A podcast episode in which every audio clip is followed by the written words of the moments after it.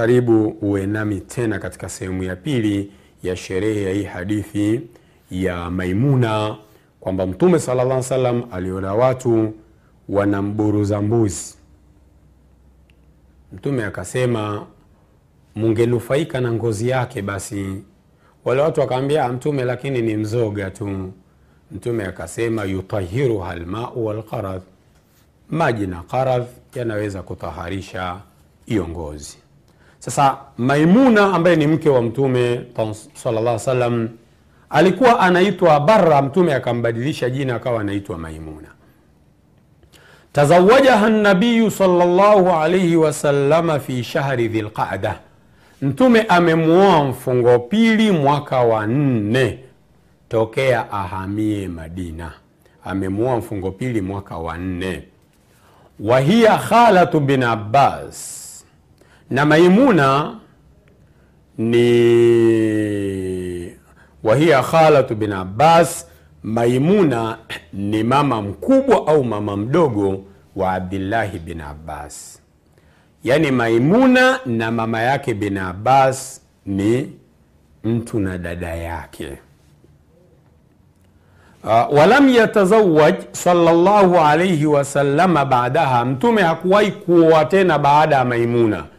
Kwa hiyo Maimuna ndiyo mke wa mwisho wa kuolewa na Mtume. Mtume hakufunga tena ndoa baada ya kumwoa Maimuna, na amefariki mwaka wa sitini na moja, wengine wanasema hamsini na moja, wengine sitini na sita, na kuna maneno mengi ya wasomi wa histori kuhusiana na kifo chake kilitokea mwaka gani. Almuhim, Allah amuie radhi huyu mama yetu ambaye ni Maimuna. Tukirudi katika hadithi, tuje katika kipengele kingine sasa, sherehe ya baadhi ya maneno katika hii hadithi. Uh, kuna neno shat. Mtume aliona watu wanamburuza shat, shat, shat. Shati ni nini? Shat alwahidatu min aldhani walmais, ni mmoja kati ya kondoo na mbuzi. Neno shat lina maana kondoo au mbuzi. Yuqalu lidhakari waluntha, mwanaume mwanamke anaitwa hivyo hivyo shatu. Mbuzi mmoja ama kondoo mmoja anaitwa shatu, hata akiwa mwanaume anaitwa shati hata akiwa mwanamke ni shati. Waljamu, na wakiwa wengi wanaitwa sha kwa hamza mwisho, sha au shiahu. Wakiwa wengi ima ni shau au shiahu. Sherehe hiyo ya ilo neno shati ni kwa mujibu wa taudhihu lahkam ya Shekhe Bassam. Ama neno qaradh, qaradh Uh, ni waraku salami yudibahu bihi, ni majani ya mti maalumu, hutumika kwenye kusafishia ngozi. Haya maneno ya Shekh Albani katika Sahiha. Pia Alimamu Lkhatabi anasema alqaradhu shajarun, ni mti maalumu, yudbaghu bihi luhubu, ngozi husafishwa kutumia mti huo au majani yake au magomi yake. Mwisho Alimamu Lkhatabi anasema fakulu shaiin amala amala lqaradhi kana hukmuhu fi tathiri hukmahu, kitu chochote ambacho kitaweza kufanya kazi kama kazi ya qaradh, kitaweza kuondoa harufu mbaya kwenye ngozi, kuondoa ule unyevu unyevu, unajisi unajisi, basi ngozi itataharika. Kwa hiyo maneno hayo yana maana kwamba si lazima tutumie kitu kimoja, chochote ambacho kitakuwa na uwezo wa kuondoa, yakiwemo madawa na nini, hamna shaka kwamba najisi ni ain. Ikiondoka ile ain, unajisi unakuwa haupo. Uh, tayib, sasa tuingie katika kipengele muhimu sana cha mafunzo ya hii hadithi. Mafunzo makubwa ni yale ambayo tumetoka nayo kwenye hadithi ya 16 na 17 kwamba ngozi ya mzoga ikisafishwa vizuri itakuwa ni tahara, waweza kutandika ukaswalia. Kwa wale ambao wapo katika maeneo ambayo bado yanatumia mazingira hayo, wengine wanatandika ngozi kulalia. Kama ni najisi, uwezi ukafanya hivyo. Uislamu nataka najisi iwekwe mbali. Angalau mtu, angalia Mtume anaambia watu jiepusheni na kujisaidia kwenye njia za watu, najisi inakaa mbali. Kwa hiyo matumizi ya hizi ngozi, watu kuvaa mikanda, viatu, kutandika na kuanikia vitu. Watu vijijini wanaanikia vyakula, hizi ngozi wanazitumia. Haya yanategemea utahara wa hizi ngozi. Kwa hiyo hadithi inaonyesha hivyo kwamba ni tahir, kama tulivyoona kwenye so, hadithi ya kumi na sita na kumi na saba. Lakini katika hadithi hii yameongezeka baadhi ya masail. Kwa mfano, Mtume ametaja maji. Sasa Alkhatabi anasema wafihi hujjatun liman dhahaba ila anna ghaira lmai la yuzilu najasata wala yutahiruha fi hali min alahwal. Hii hadithi inatumiwa na baadhi ya wanawachuoni au wengi ambao wanasema kwamba kwenye kuondoa najisi lazima utumie maji, kwa sababu Mtume ametaja hapa maji, yutahiruha lmau walqarab. Na hili ni gogoro kubwa sana kwamba je, najisi lazima tuondoe kwa maji? Au tunaweza tukaondoa bikulli muzili kwa chochote ambacho kinawezekana?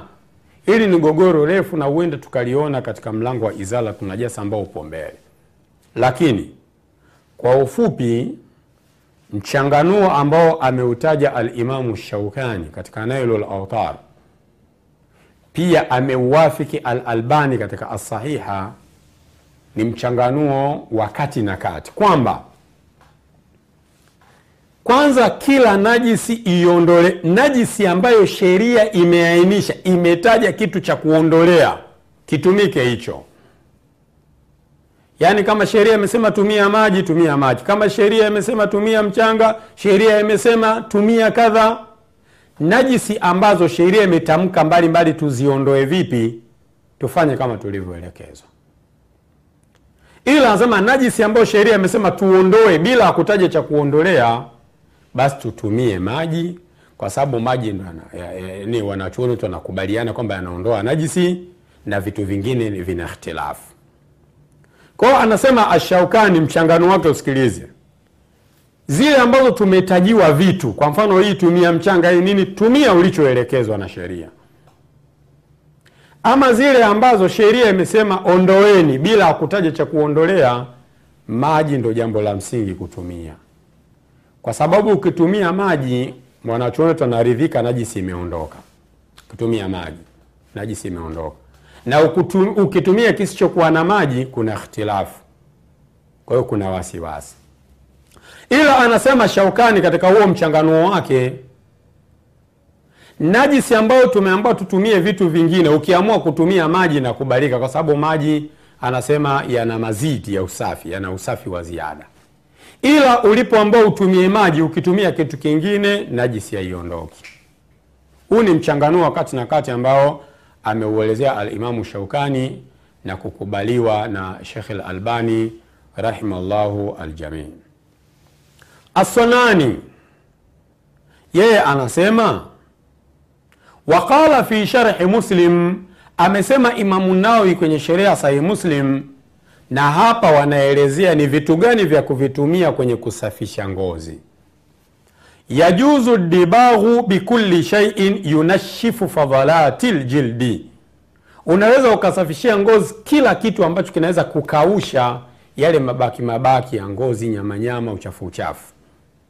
Wayutayibuhu, na kila kitu ambacho kitaifanya ngozi iwe safi wayamnau min urudi lfasadi alaihi, na kila kitu ambacho kitaziwia uharibifu katika ile ngozi.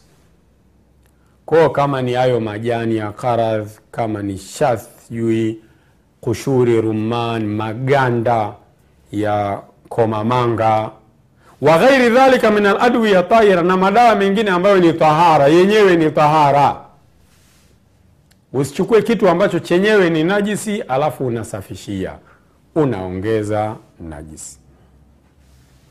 Ibn Uthaimin rahimahullahu katika Fathu Dhil Jalal, wakati anasherehesha hiyo hadithi katika Bulughu, kuna faida nyingi amezitoa katika hiyo hadithi.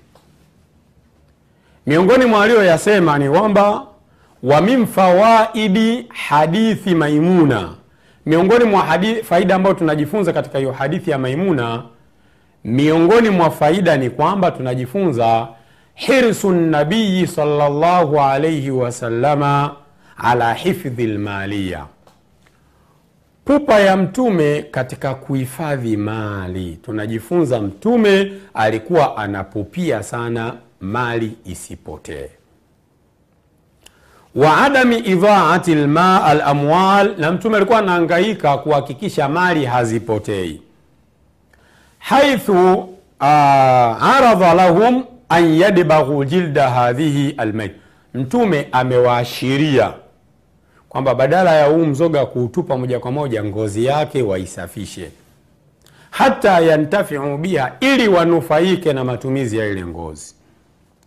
Walihadha qal, ndiyo maana mtume akasema, lau akhadhtum ihabaha, munaonaje mungechukua ngozi yake? Kwa hiyo mtume alikuwa anajali sana kutunza mali. Uislamu umekataza israfu.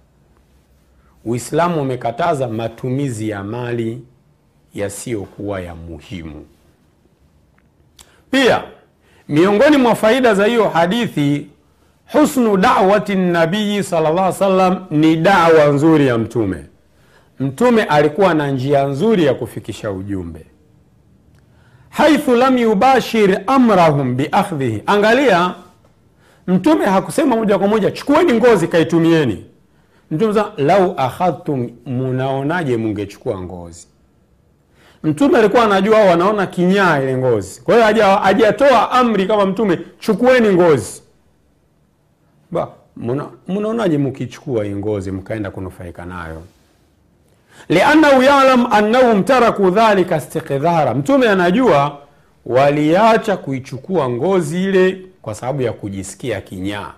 Kwa hiyo aliwaelekeza hukumu ya kisheria kwamba upo uwezekano wa kuisafisha na tukaitumia, hakuwalazimisha. falahum nauun min aludhuri, walikuwa wana aina fulani ya udhuru. Kwa hiyo mtume akawaelekeza kwa utaratibu namna ya kuendelea kuitumia ile ngozi kwa kuisafisha madai. Tujitahidi kuwa na usulubi mzuri kama alivyokuwa mtume sallallahu alaihi wasallam.